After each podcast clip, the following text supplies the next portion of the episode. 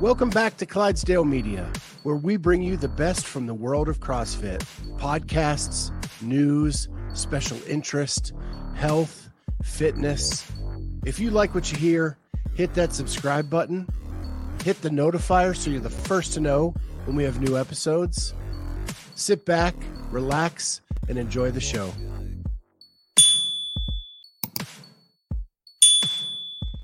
Hey, everybody. Welcome back to Clydesdale Media Music. Clydesdale Media Music. This is the show that is just for me. I love to talk about music and I love to talk about it with my friends. And so I am super stoked to have with me my special friend, Ashley Cotler. Ashley, how are you? I'm great. How are you, Scott? I am awesome. Uh, we both had birthdays this week. We did. Capricorn season. Happy birthday. Same to you. Yours was yesterday. Mine was the fourth. It was, was that fourth. Yesterday? No, that was Wednesday. No, two days ago. Two days ago. It's all a blur. Sorry. It's all a blur in this crazy world that we live in. It's true. We look great for twenty-five, don't we, Scott? We do. Yeah, I probably look awful for twenty-five, but great for fifty-three.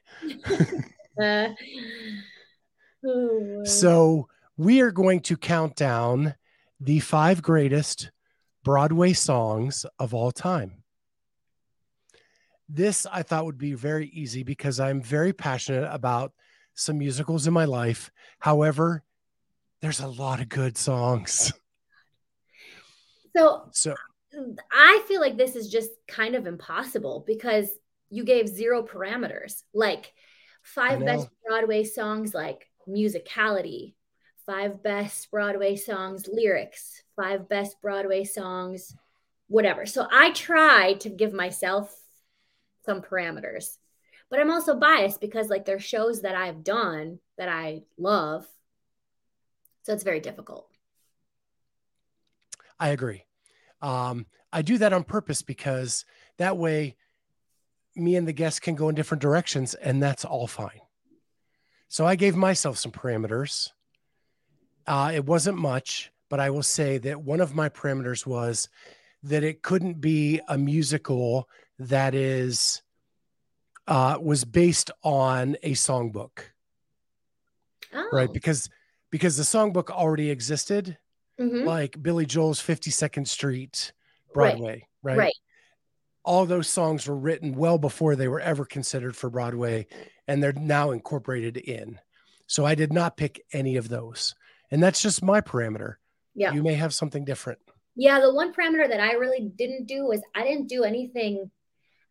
I mean, I picked one semi-contemporary one, but I guess like I'm dating myself because it's really not that contemporary anymore, but I didn't do anything really like written in the last fifteen years ish, because to me, like a lot of the songs previously were kind of like precursors as to like what helped get theater to where it is now. So a lot of like the songs, what I tried to do was kind of pick songs that were kind of paving the way to the newer contemporary songs. That makes sense. Yeah, I would say one of mine is probably considered contemporary and the other four are not. Hmm. Um, yeah. Yeah, for sure. Um, and, and the one contemporary is, isn't fifteen years. It's probably twenty-five years. Yeah. Mine probably actually is too. Yeah. So, um, I want to share with the audience why you are qualified to do this. So I'm going to pull up your Instagram. Oh boy. Oh boy. Are you um, going to do that one quick. That I just posted? I am, because I was, I actually played this for my family at Christmas. It was so good. I sang um, it for my grandmother one Christmas because I sang it in college. And uh, yeah, it, it it's a sweet song. It's called Christmas Lullaby. And I remember singing in, in in college. And this was something that I just did quickly for my parents three years ago as like a little Christmas present. I never really intended to to launch it. And this year I was like, yeah, you know what? Just put it out there. Who cares?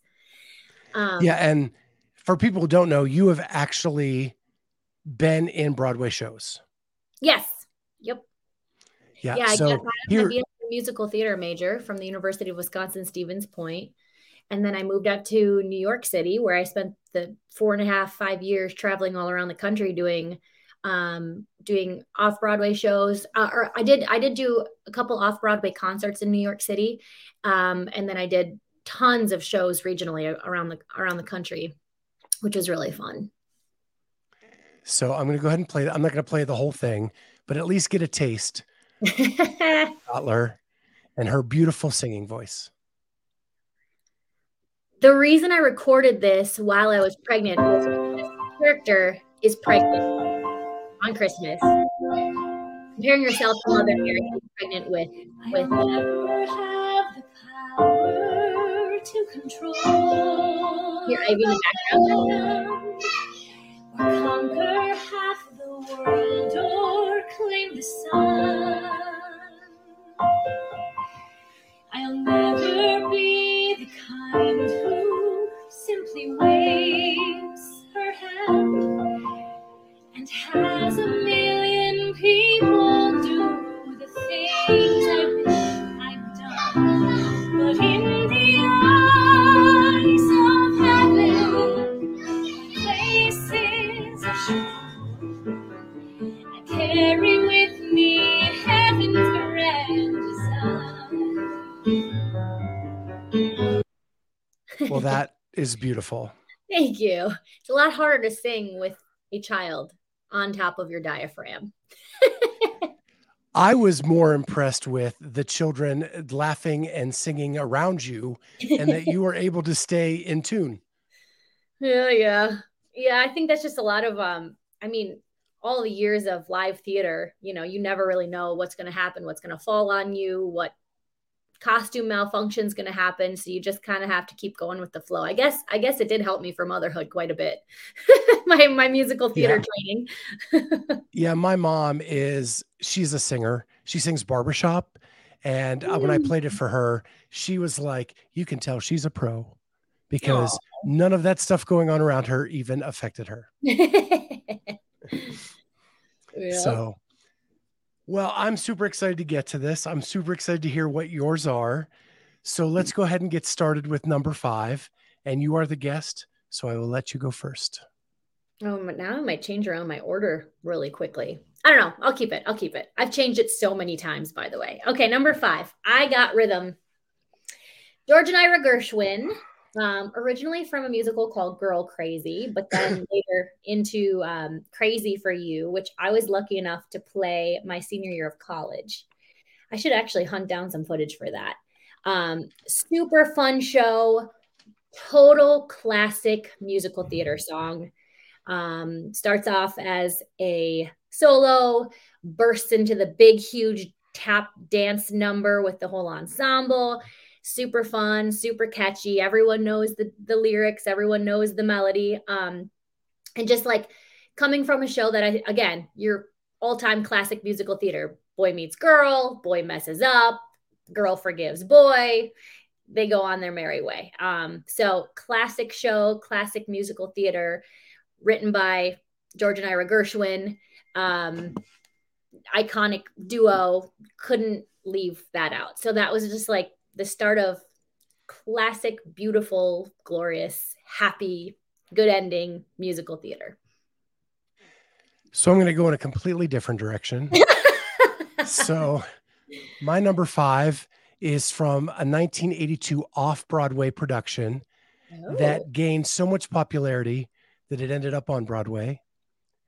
And it is the song Feed Me, Get It from Little Shop of Horrors.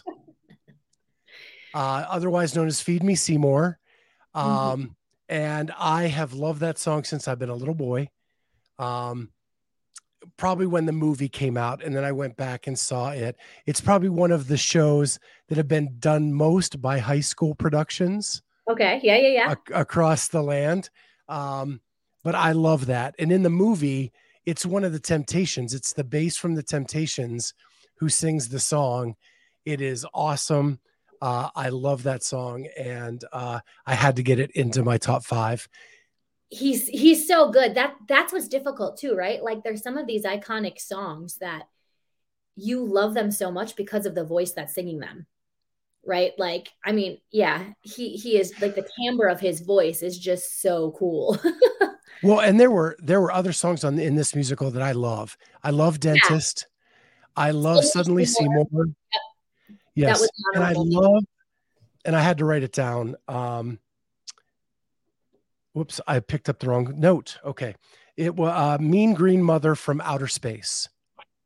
Uh huh. Uh huh. So, I know. It's so, that. Yeah, love all those songs, but this is the one I had to put on my list. Good one. Good choice. Good choice. So number four. Okay, number four.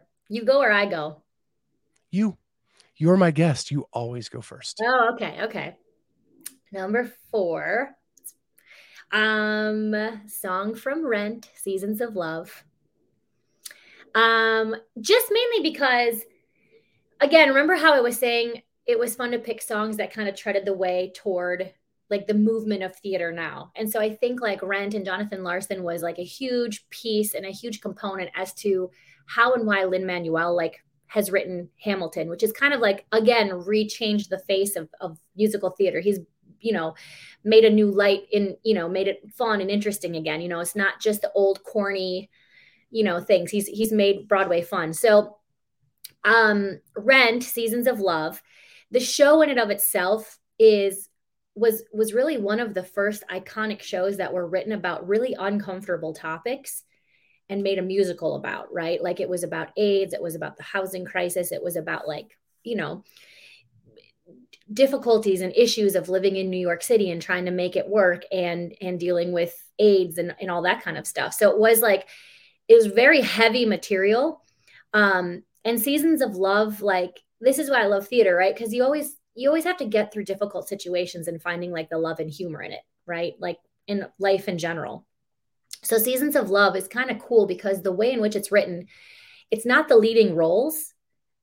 It's the leading roles are in it. The entire cast is in the show, but it's actually the ensemble that has all of the solos within the song. And then it's an ensemble piece, but like the leads are kind of more of like the ensemble and supporting in, in the song.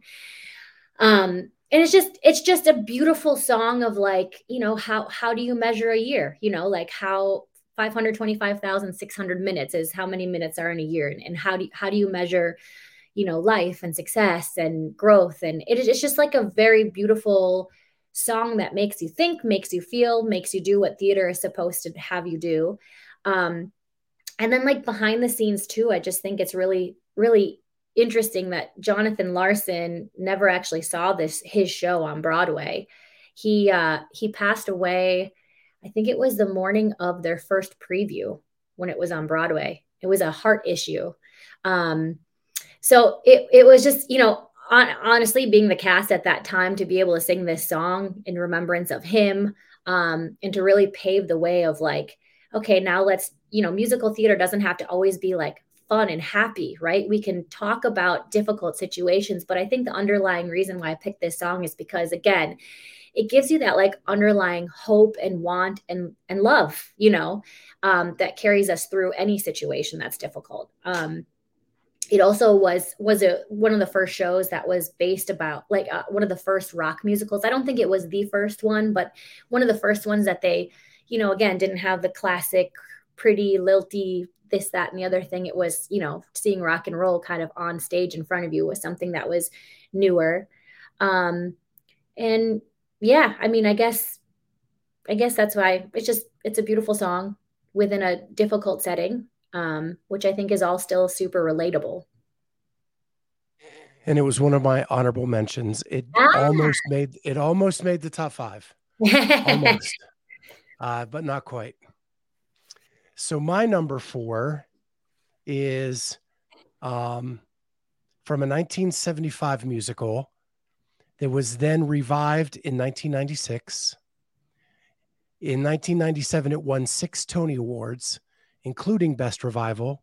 Mm. It is the longest running American musical on Broadway, the second longest running show, and it is All That Jazz from Chicago.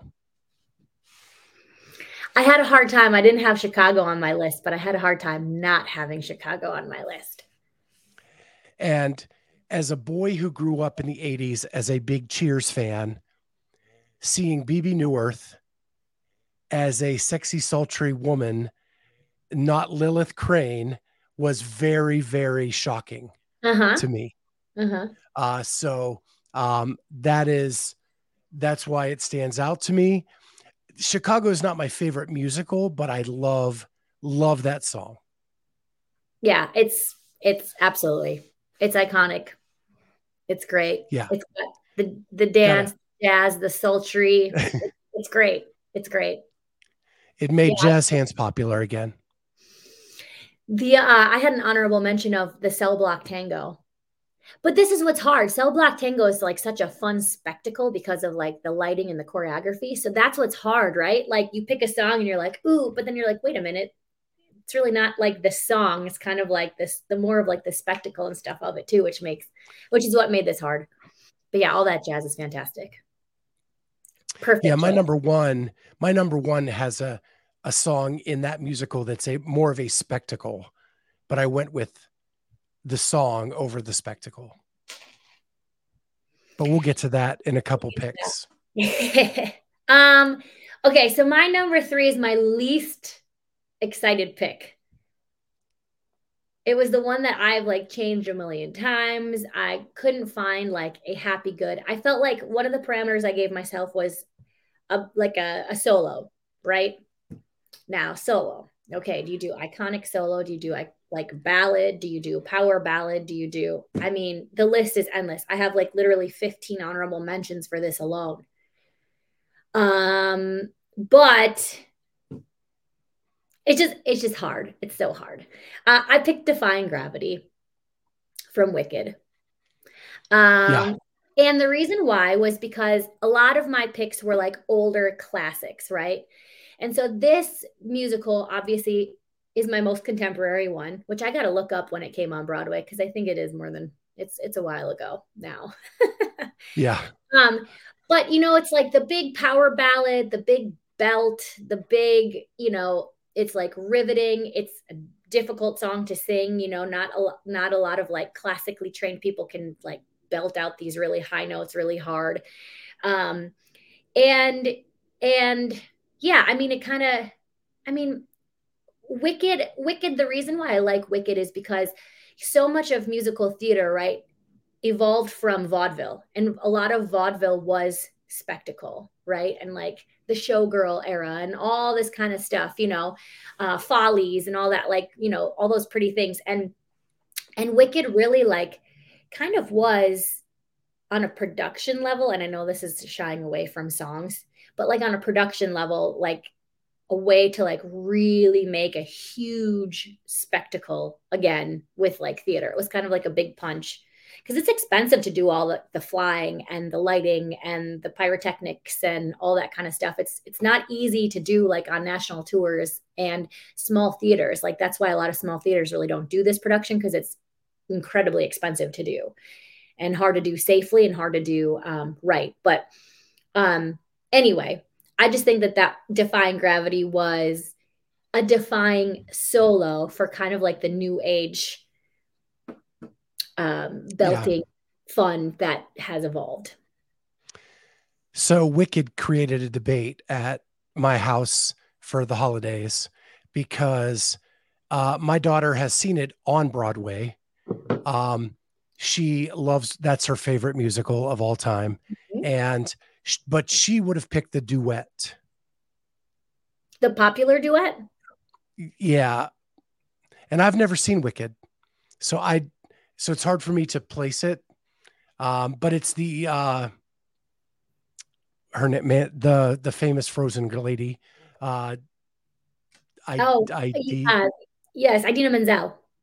Idina Menzel and, and Kristen, uh, Kristen and uh, Kristen Chenoweth. Mm-hmm. That duet. Uh, my daughter loves. And so she was debating that was better than Defying Gravity. Um, so th- this is the stuff that, that has caused uh, over our holidays is these debates. But my, my number three, Uh, I said that Chicago was the second longest running show on Broadway. This is from the longest running show on Broadway, which is actually closing in April of this year. Ah, yep. And this one is Music of the Night mm-hmm. from Phantom of the Opera. I'm glad you picked an Andrew Lloyd Webber because I didn't. So um, I I never saw Phantom. I heard the soundtrack first, and I fell in love with the song without even seeing the musical. Then when I saw it, then the song went up several notches for me.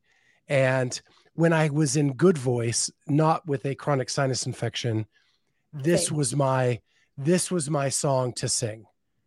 I loved singing this song. And so for me, and actually the my top three are all songs I love to sing. So Music of the Night, um, and I am having a brain fart right now. The the main guy that sings it, Michael Crawford. Mm-hmm. Michael Crawford, amazing, amazing voice. Uh, this had to make my list. Um, and so it kind of rests right there in the middle uh, because the next two have more personal feeling or meaning to me yep. than this. But uh, but I love this song technically. Just, it's awesome. That's awesome. Yeah, I love that pick. Um, and I mean, I mean, Andrew Lloyd Webber too. It's like in his career, it's unbelievable. You know, it's unbelievable what he did. People who don't know musical theater, they all know something from Phantom of the Opera. They all know, you know, Memory from Cats. They all, you know, people love and flock to uh, Joseph, the Amazing Technicolor Dreamcoat. You know, so like he's, yeah, I mean, he's definitely done so much and probably like the most known of his musical theater songs probably ac- across the board. But yeah, beautiful.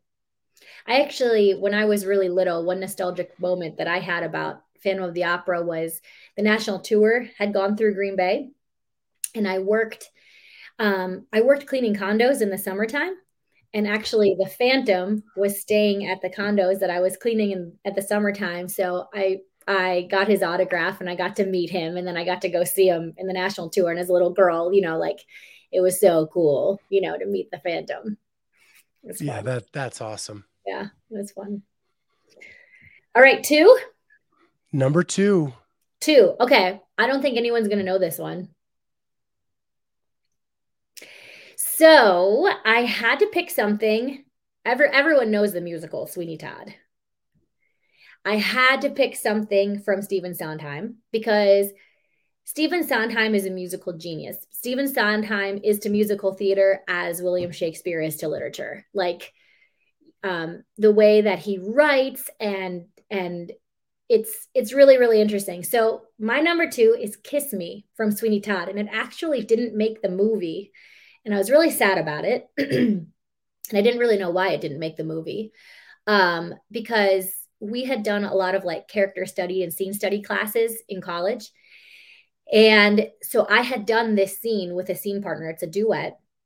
And it's one of the most difficult songs to sing. Um, I think in musical theater and just in general. So the the reason why I think like just musically it's so cool and interesting is because so Stephen Sondheim writes like Shakespeare, right? Like you don't get a whole lot of of um, artistic freedom as a performer to like sing these roles and do these roles like as you see it, because like how he writes it is like how you're gonna sing it and how you're gonna do it. So the character Joanna, it's a duet between Joanna and Anthony. And um, Joanna is locked up in in her little cage house thing. And she sings a solo called Greenfinch and Linnet Bird, where she's like flighting all around. And she's like very flighty. She's not grounded. And so all of her music is very like all over the fa- place, really high pitched. Like um, that solo for her is kind of like defining who she is as, as a character. So the duet is similar to that. You know, she's singing like super high and all around and all over the place. Um, and and I just remember when I was in college singing, I'm like, when do I breathe? When do I breathe? When do I breathe? When do I breathe? Because I've hit all these really high, fast, short notes. Um, but then like the duality of her with her love interest, Anthony, who is pretty much the most grounded person in, in the play, in the musical. Um, he sings, and it's it's it's a it's a theme throughout the whole show of Sweeney Todd. He sings this, I feel I feel you, Joanna. And it's, to me, that is one of like the most beautiful melodies in all of theater. Um, so he's singing like just this beautiful, grounded, like long, um, you know, grounded, gorgeous melodies, while she's like up here.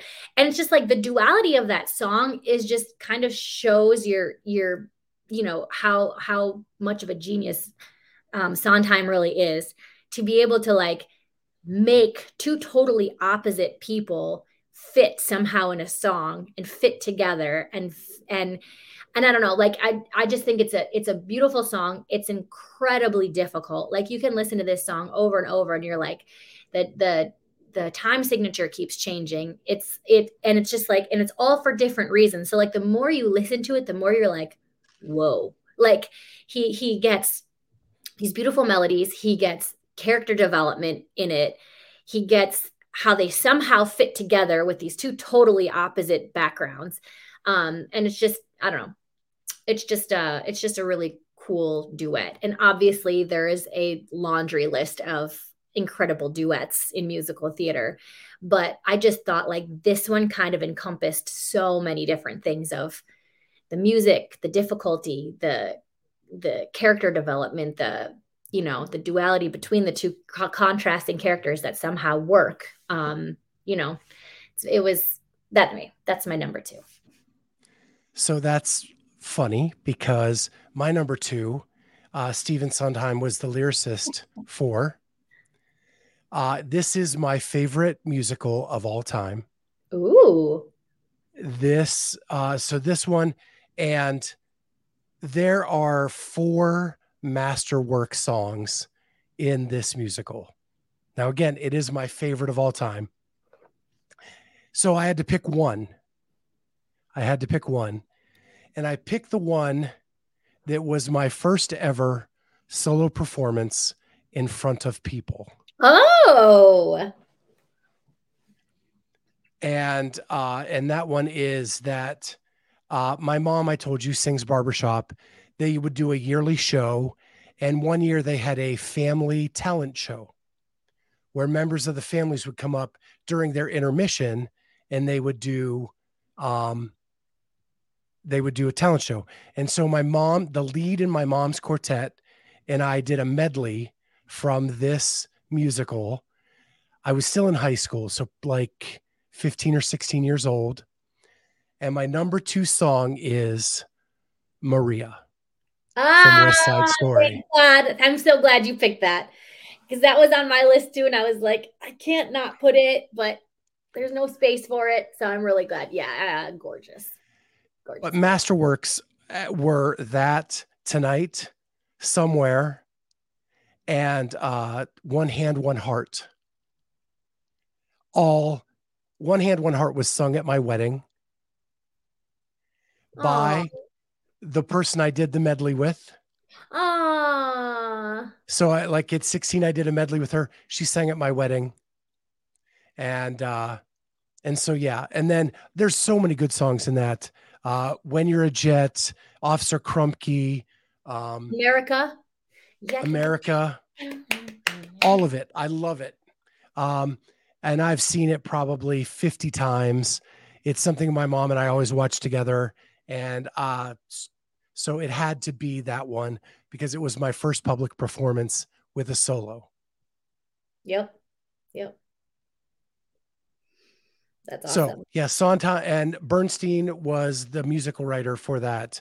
Um, Classic. And gosh, it's just, it's, it is the best, the it best. Is. Yeah, and it is very old school. Yep. Yep. Yep. Romeo and Juliet. Yep. Done in a fifties way. Yep. And, uh, and so it's just amazing. And, so and that is my number two. Be timeless, you know? And it, there was a good chance that that was going to be my number one. My number one and my number two could flip flop depending on the day. So, so that's West Side Story is your favorite musical. It is. I unfortunately did not put a song from my favorite musical on my list because it was it's hard. It was hard. Well, and my my other restriction was I could only pick one song per musical. Yeah. Yeah. Exactly. Yeah. Yeah. So only one could make the list. So now we're to number one. Number one.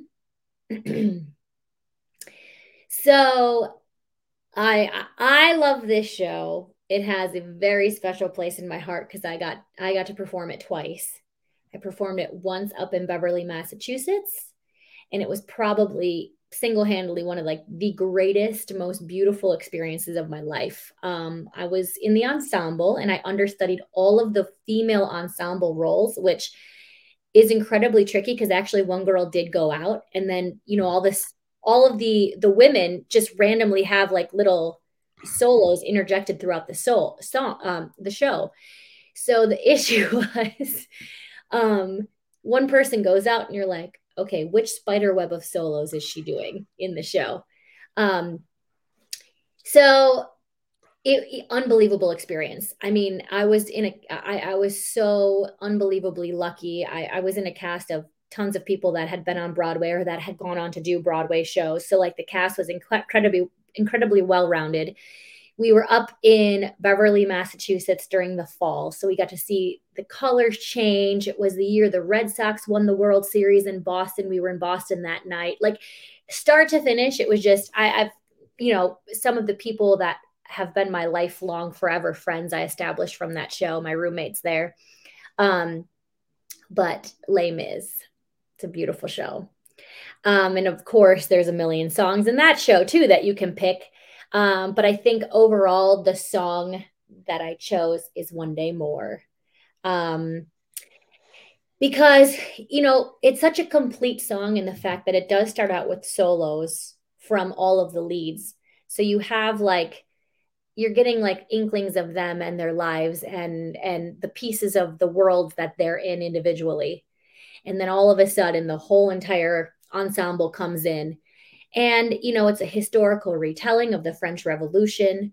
Um, you've got these people gathering together. You know, obviously, it's a very sad ending because uh, it's called The Miserables. Yeah. I'll never forget. There was one time like we overheard someone. They're like, well, this is just so sad. It's like, well, the title of the show is The Miserables. So it's, it's like um, but but anyway, it's like it's.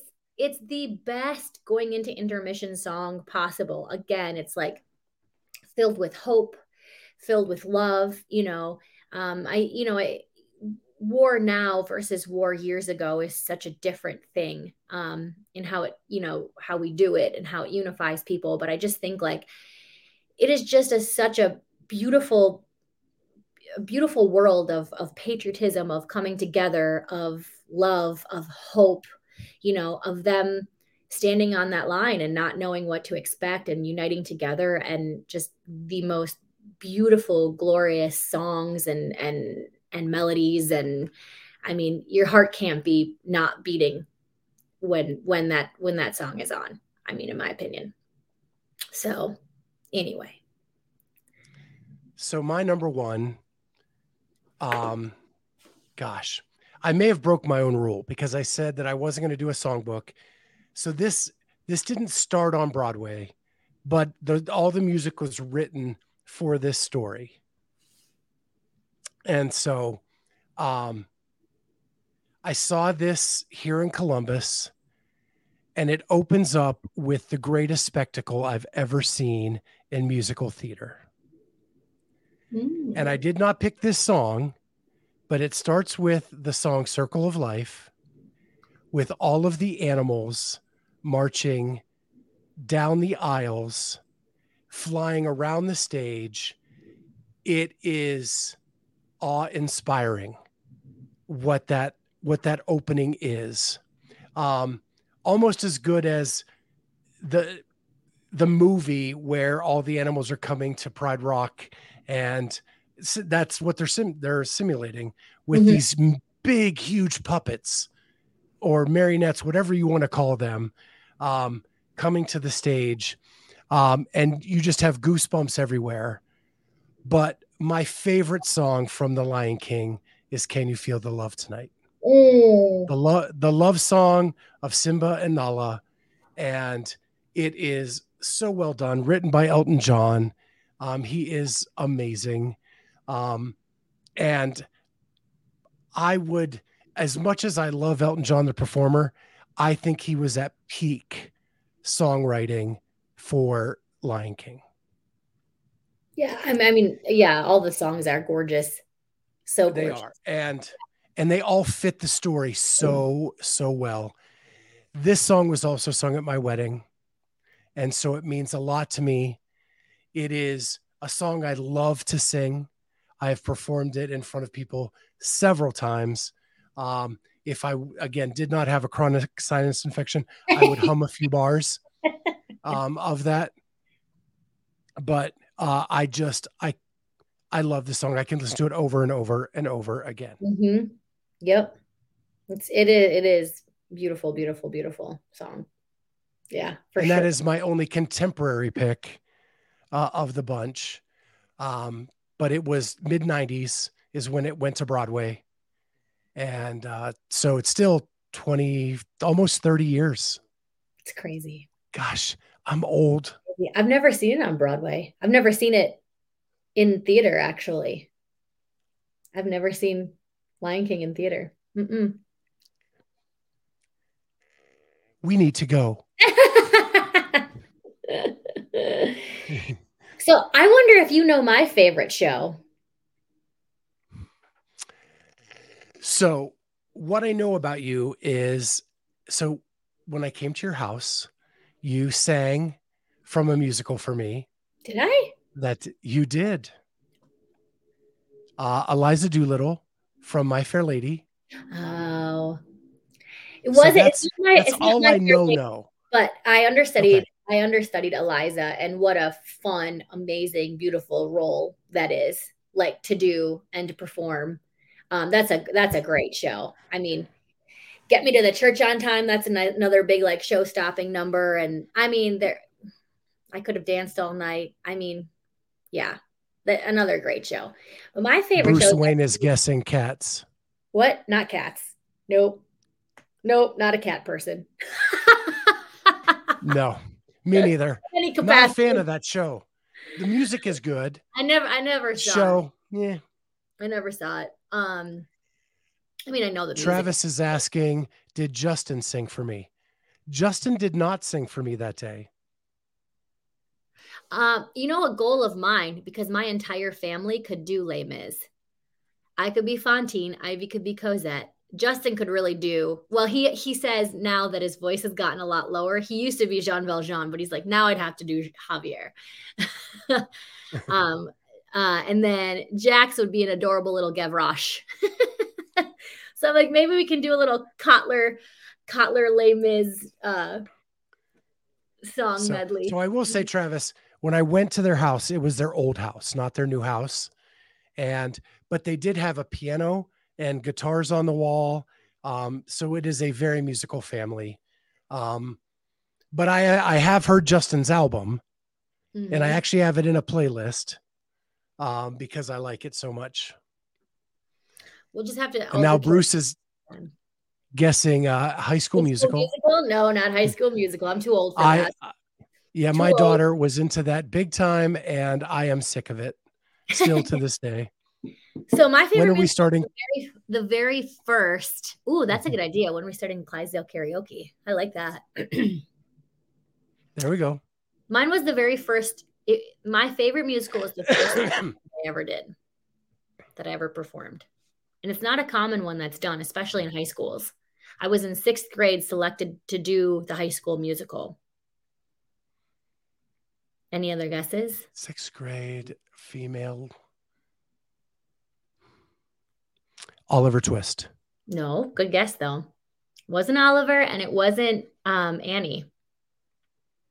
It was The Secret Garden. Okay. And the score in that show is so unbelievably beautiful.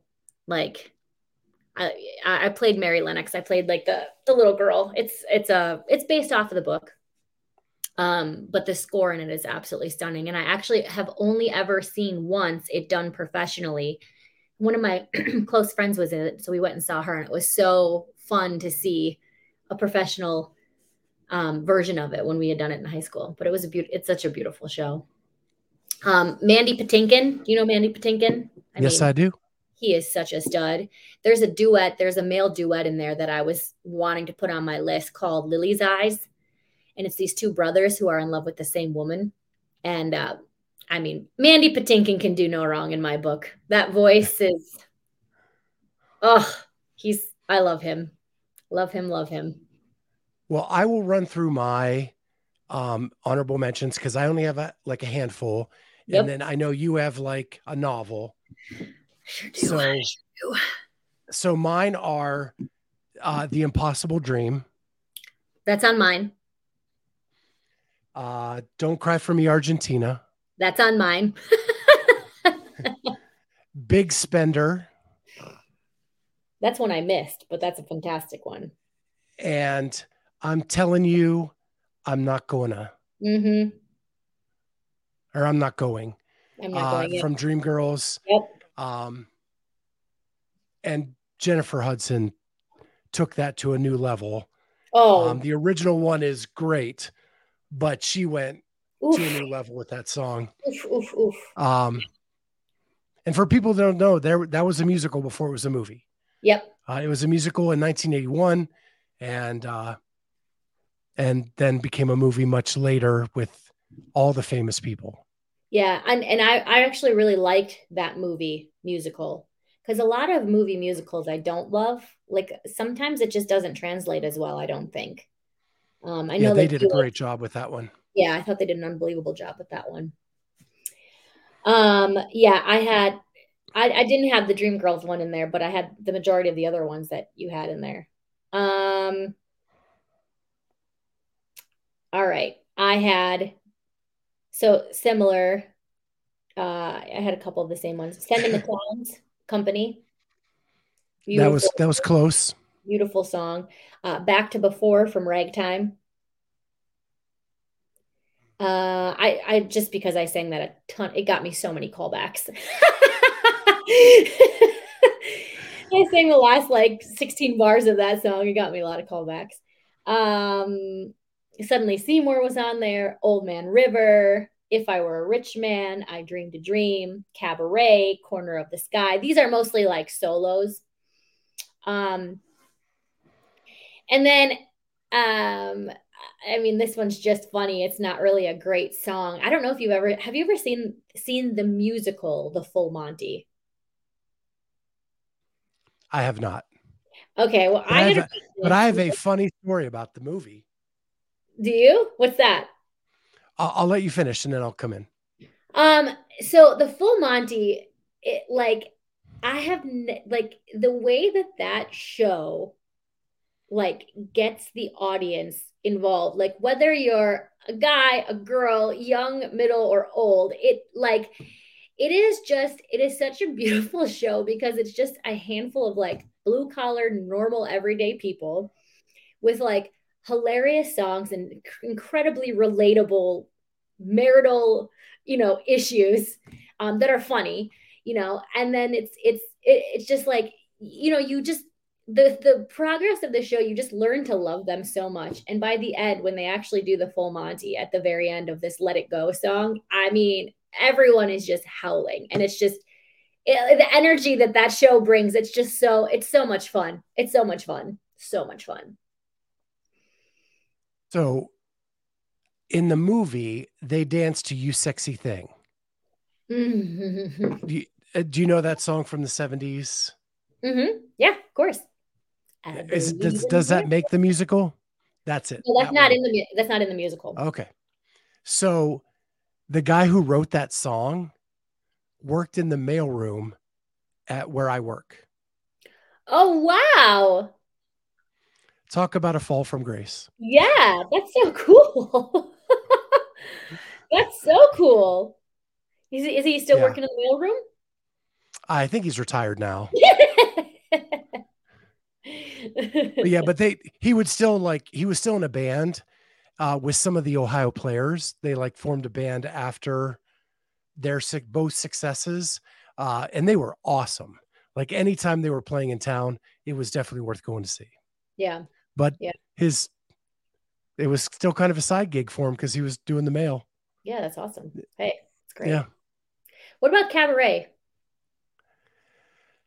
Uh, I didn't put anything in there. I think the biggest surprise for me is another one of my favorite musicals is uh, Jesus Christ Superstar.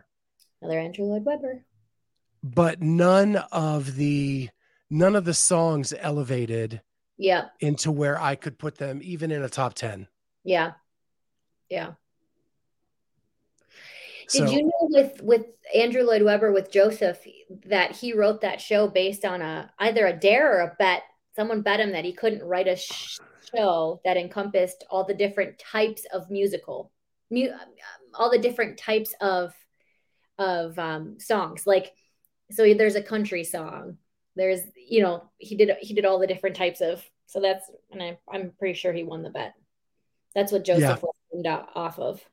That to, to write a, write a show with the song and all the different musical genres. And he did. And that's like a very loved wow. music. I played the narrator in that one summer, which was fun. Yeah, I've never seen Joseph.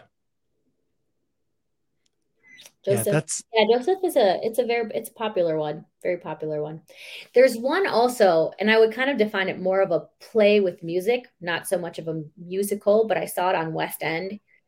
Um, and it what Blood Brothers. I don't know if you've ever heard of it. That is, it's, it's, I would define it as a play with music because it, it's like more so like character development and more, it's, it's a, it's a good musical if you like acting chops, and it's awesome. It's a great show. Yeah. So my, my love of theater came really like my mom and I watched old movie musicals, and then my senior year in, in high school, we didn't have senior trips or anything, but the English department was going to um, Stratford on the Lake in Canada for a Shakespeare festival. Oh, cool. And so I said, you know, what easier way to get permission from your parents to go to Canada where the drinking age is under eighteen? um Than to say I'm going to a Shakespeare festival. And so my buddies and I, we went, and my the first musical I ever saw live was um, My Fair Lady. Mm. And it was at this Shakespeare festival. And then I loved it. And then when we moved to Columbus, the company I worked for had tickets for all the musicals, and you could put your name in for a drawing. And apparently nobody wanted to go. And so my wife and I would get tickets for everything coming. And That's we awesome. And they were like second row seats. So we would go to everything. And then when I left that company, um, we started doing that on our own. We would just with my with my mom and my nephew and, and my we would just buy tickets for the season and rotate who got to go. And then um, and then we had a kid. And all that stopped. No, that's tough.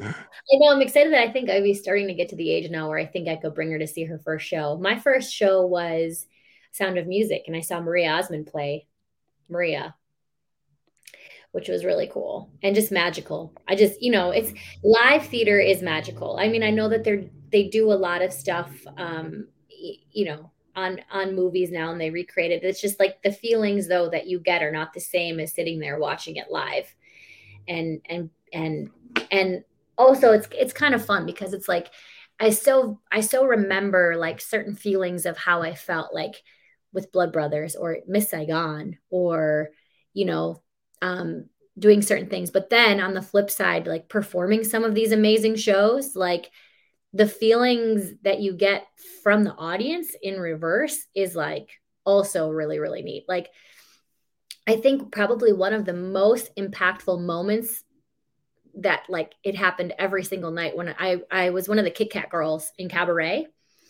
Um, and that show, that show is like, I, I was really lucky to do that show too, because it, it's, um, again, it's another historic retelling. The Kit Kat Club is, a, is symbolism for what's going on during the rise of Hitler and Nazi Germany at the time. Um, so it starts off all like fun and games and cute and playing and happy and excited. And then all of a sudden it just slowly gets dingier and darker and all that kind of stuff. And there's one moment, it's the first number in the second act, where all the Kit Kat girls come on and you, we start like dancing. I couldn't pick this one because it's not a, it's not a song. It's just pretty much like a dance number. And the, the song starts as a kick line. So, you know, and everyone in the audience, and you can feel, uh, see the smiles, and everyone's like, oh, so cute, fun, big kick number, number. And then all of a sudden we turn around and we put a Hitler stash on, and the kick line turns into the Nazi march. And honestly, like every night, it just literally felt like you sucker punched absolutely everyone in the stomach. And it just, the air just pulled out of the theater. And I think like as a performer, like to feel that kind of impact is like, you know, always why I loved it. And I, I love that show too, because we did not have a curtain call. I hated curtain call. Like I got into theater to make people think and feel. And I think like doing that show for me was like so rewarding, because in that instant, you could just feel people be like, oh my God, I fell for it kind of thing, you know? And, and like I said, just got sucker punched with the, with the wind out of their sails. And also I've done other shows too, where it's like, you do a number and like the, the excitement and the energy, you just, you feel it, you feel it in live theater. It's harder to do that when you're on your couch at home, you know? So let me ask you this. You lived in New York City. You had access to the greatest live entertainment in the world. Now you live in Vegas. Are are they similar, or do you miss do you miss so, Broadway? So you know what's funny? Um, when I was auditioning for shows, like I'd, I'd audition for like a lot of Broadway shows and stuff like that. And I'd sit on those audition benches for a long time, and those walls are paper thin. So you can hear everyone that goes in there and auditions. And I got to be honest, like there were, there were more than a handful of times where I would sit there and I would listen to one or two people go into that audition room, and I would just be like jaw on the floor. And then I would go and I'd watch the show on Broadway months later when it opened. And I was so sad. And I was like, wait a minute, the talent that I heard sitting on those audition benches, and this is who you picked? Like that's, you know, it's the politics of everything. And um, I think that's really like, and truly like where theater, I lost a lot of my love for it, because it wasn't about putting like the best people in the best positions. And it's like, and then I think that's why I turned to CrossFit, because I was like, I started, you know, I competed that one year, but you know, I was like, I can go, and it's, this is the weight that's on the bar, and that's the time. And there's, there's no politics. Like that's what it is. And I think, I think like when I slowly started getting out of theater, you know, I remember calling my mom one time when I had flown back and forth. I was doing a show in, in at Coastal Center of Art, um, in South Carolina, at Art Center of Coastal Carolina. And I flew back twice within a span of four days to, because I was up for Belle and Beauty and the Beast on the national tour. And I walked out of that room, and it was a situation where it was like, I knew I was the best person for that role. Because when you get that far along, everyone stays in the room and you sing and, and dance and, and do your lines with the t- top four people. And I walked out and I knew I was the best person for the role. And it kind of felt like everyone knew that too, but I didn't get it. And I knew I didn't get it. And I walked out, I called my mom. I said, I love it, but it just doesn't love me back. And, you know, it, that's, that's the grind. Right. And, and so, um, I mean, that was kind of like when it lost a lot of its luster for me, when I was just like, you know, I, I don't know the right people in the right places. You know, it had nothing to do with talent, and all of the agents that I'd ever auditioned in front of too were like, listen, we love you, but we are full of capacity to five foot four Caucasian females with long, dark brown hair. And, you know, unfortunately that's the reality of it, you know? Um, but, but, you know, so, you know, I, it was hard. There was a lot of times where then I, you know, I, I unfortunately stopped going to shows for a really long time, because I just knew so many people that could do those roles so much better, you know? Um, and so that, that kind of got, got a little bit hard. Um, but overall, like, you know, what theater is and what it, what it does and what it's supposed to do, I think is such a beautiful thing. You know, it, it forces us to think, it forces us to love, it forces us to, you know, and unfortunately, I just think like the new trend of entertainment in all capacity is just hitting the people over the head with reality shows. This is what you should think. This is what you should feel. Um, and it doesn't really allow people to, within their own space, develop the thoughts and the feelings on their own anymore. And so I think like that's one thing that has evolved and that has gotten sad. And that's why we've seen like a trend away from theater. Um, so it, it'll be interesting, you know. But we, but you live in Vegas now, where it's not like the people on the stage are generally there by themselves, or with it's one or two people that have worked their way to earn their spot on that stage. Do you get a chance to go see now? Yeah. Do you get a chance to go see that kind of stuff? Well, so I think, sorry, I totally didn't even answer your question before. I think um, the culture here. I'm, I'm used to that. I've been married for twenty-five years. The culture here is very different than New York, you know, like, um, and that I do miss. Like there is a, you know, New York has ballets and art institutions and all that kind of stuff. And it's, you know, it's more of an artistic culture. Whereas here, the culture is a little different. Um, the entertainment is a little different. Um, so I wouldn't, I don't really, I wouldn't really say that the culture here is as artistic. Um, a lot of it is, you know, like America's Got Talent, right? Where like they find one or two people um, that have like a show or like a headline, and those people are what goes on the strip for a show, like David Copperfield. Um, and then they have like their big transient artists, like, um, you know, obviously Adele is here right now on her residency. Um, so like when it comes to art and theater, that type of culture is not big here. There's, there's the Smith Center, but it's kind of like any other transient city where they've got national tours that kind of come through. So there isn't a real big, I wouldn't say like artistic theater type culture here yet. Um, but Vegas is changing. Vegas is growing, you know, like they've got, they're increasing their sports teams left and right, which is cool. Um, there's lots of great construction going on. So, um, but the fact that the Smith Center is somewhat new with getting the, the, the theater through, um, I, I, I wouldn't be surprised if that's something that would continue to grow in the future here, which is kind of cool. Cause then it's like an untapped market too, you know, and then also like the type of art and things is like the Cirque du Soleil performers. Um, it's more spectacle. It's a lot more spectacle and less, less artsy, the culture here, I would have to say. But I also haven't had a chance to really get out and see a whole lot of it. But you're glad you moved? Oh, we love it here. We love it here. Yeah, so glad. Um, yeah, I mean, I definitely miss my friends um, in New York. I do not miss the weather at all. Um, I do not miss the cost of living at all.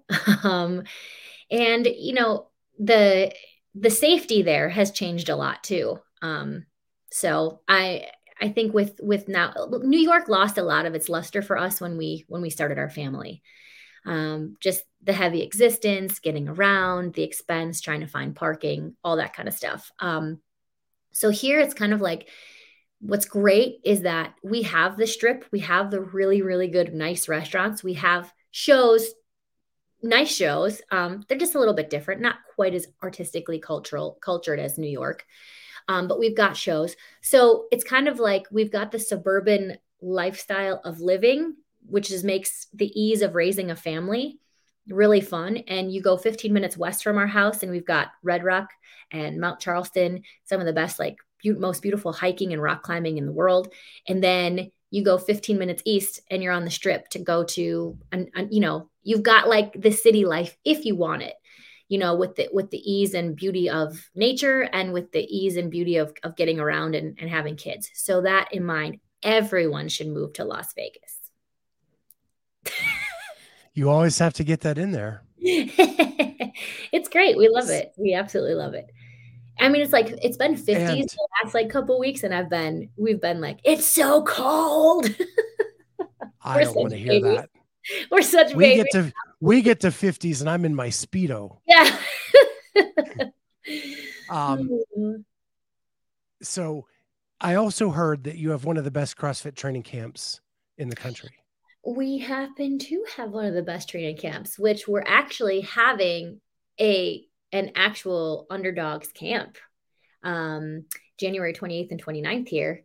And we're almost closing up registration for that, but it's going to be an incredibly cool camp. I'm excited. There's just been, there's been a lot of Underdogs that are coming that I've been in contact with, but really only on Instagram. So I'm super excited to meet them in person.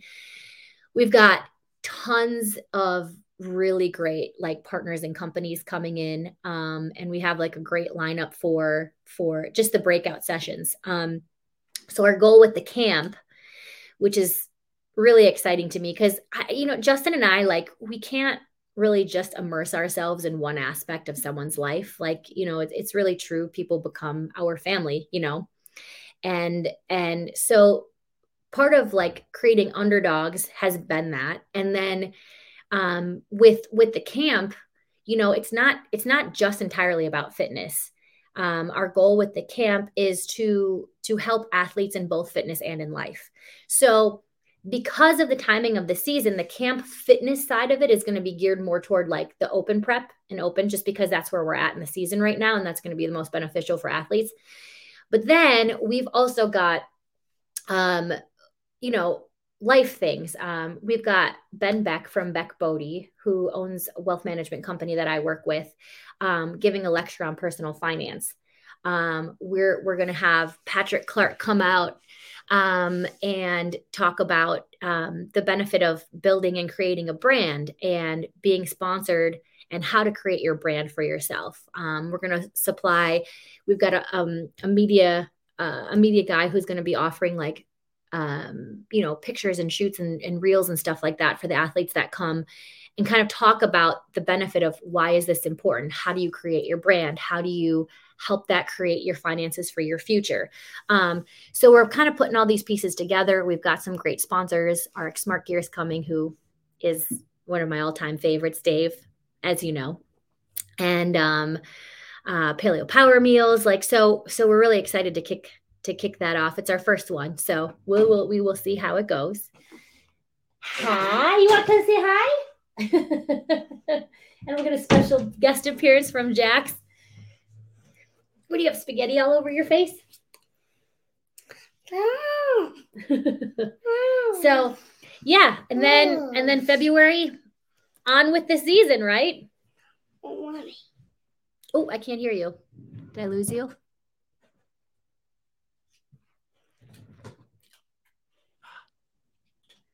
I hit a button. Oh, that's okay. It's okay. Um. So yeah, and then I, I almost made it through the whole show without muting myself, and now the, the listeners are going to give me a lot of shit right now for that. So um, that's awesome, and I'm super excited for the season. Yeah. Um, I love your athletes. I love you guys. You guys know that. Um, I can't wait to get back out there again. Um, I want to thank you so much for jumping on and doing this. This was so much Thank fun. You. You're going to be in Wadapalooza, right? I won't be there, but I, you're, you'll be there, I right? Know. I will be there. Right. Uh, yeah, we're doing three shows live on the stage. Uh, one of your friends is being interviewed by us on Friday, Miss Carrie Pierce. Right? She's a good one. And we need to make this a yearly birthday week event. We do something fun yeah. every year, birthday yeah. week. And there's, there's, the man. We got her down from sixty-eight to twenty. Yeah. Oh, that's good. Hey, come on. Well, with that, uh, Ashley Smith, thank class. you so much. Thank you. Happy New Year. Happy birthday. And have fun at Wadapalooza. Yeah, same to you. Happy birthday yesterday or two days ago. And we'll see you soon. Sounds good. Bye, Scott. Bye.